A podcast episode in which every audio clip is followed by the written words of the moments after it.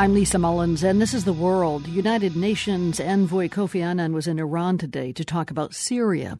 He's trying to enlist the support of Syria's allies in Tehran, saying that they could play a positive role in ending the Syrian conflict. The U.S. reacted with skepticism. Meanwhile, another Syrian ally, Russia, announced that it will restrict shipments of new weapons to Damascus. At the same time, the U.S. says it's now monitoring a fleet of Russian warships that's steaming toward the Syrian port of Tartus. Ambassador Nicholas Burns was the Undersecretary of State for Political Affairs from 2005 until 2008. He says the move by Moscow to restrict new arms sales to Syria will anger the government of President Bashar al Assad. Certainly. Uh, I think the Syrian government will take the announcement by Russia that it's suspending new arms sales. The Syrian government will take that very, very badly. They'll take it, take it as a sign of a lack of confidence. Uh, by Moscow and the Syrian government. Uh, it's unclear if Russia will put maximum pressure on the Syrian government. The Russians may be impressed by the fact that there's been a high level defection in the Syrian armed forces. One of the generals closest to the Assad family over the last several years has defected.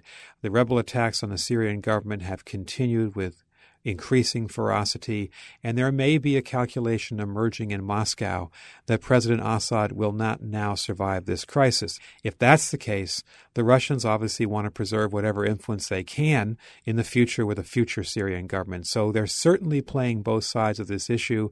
Russia has not been trustworthy, but I do think today's announcement is a significant one. By the way, if Russia does indeed pull back, what happens militarily? What happens on a practical level?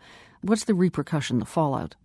First, the Syrian government has been able to tell its own people, we're not alone because two of the great powers in the world, Russia and China, are supporting us. And if Russia does pull back on its support, that's obviously going to cut into the credibility of the Syrian government with those Syrians who still believe in the government. Secondly, on a more practical level, Russia really is in many ways a lifeline for Syria with arms, with trade, with loans.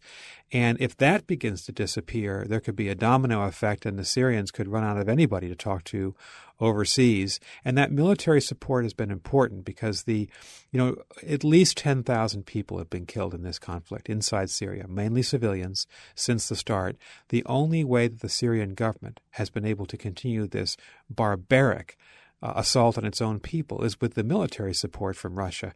If that is now going to dry up, it's going to cut into President Assad's ability to continue this warfare. There is another country that Syria depends on, that's Iran. It's very clear that the Iranians are involved in advising the Syrian government and helping them. They're giving them tremendous political support. That's why Kofi Annan was there today.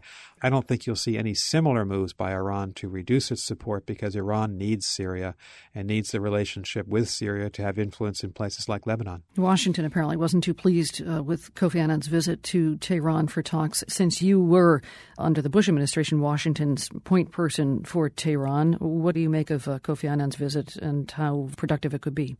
I do think there's a very stark difference between, on the one hand, this international diplomat who's simply trying to achieve, in a tactical sense, a ceasefire, and governments throughout Europe, the United States, and increasingly in the rest of the world who want nothing to do with President Assad. He is certainly by any definition of the word, a war criminal. He will certainly face charges for war crimes unless, as part of a deal to leave Syria, others will agree that he will not be put on trial. Ambassador Nicholas Burns was Undersecretary of State for Political Affairs from 2005 to 2008.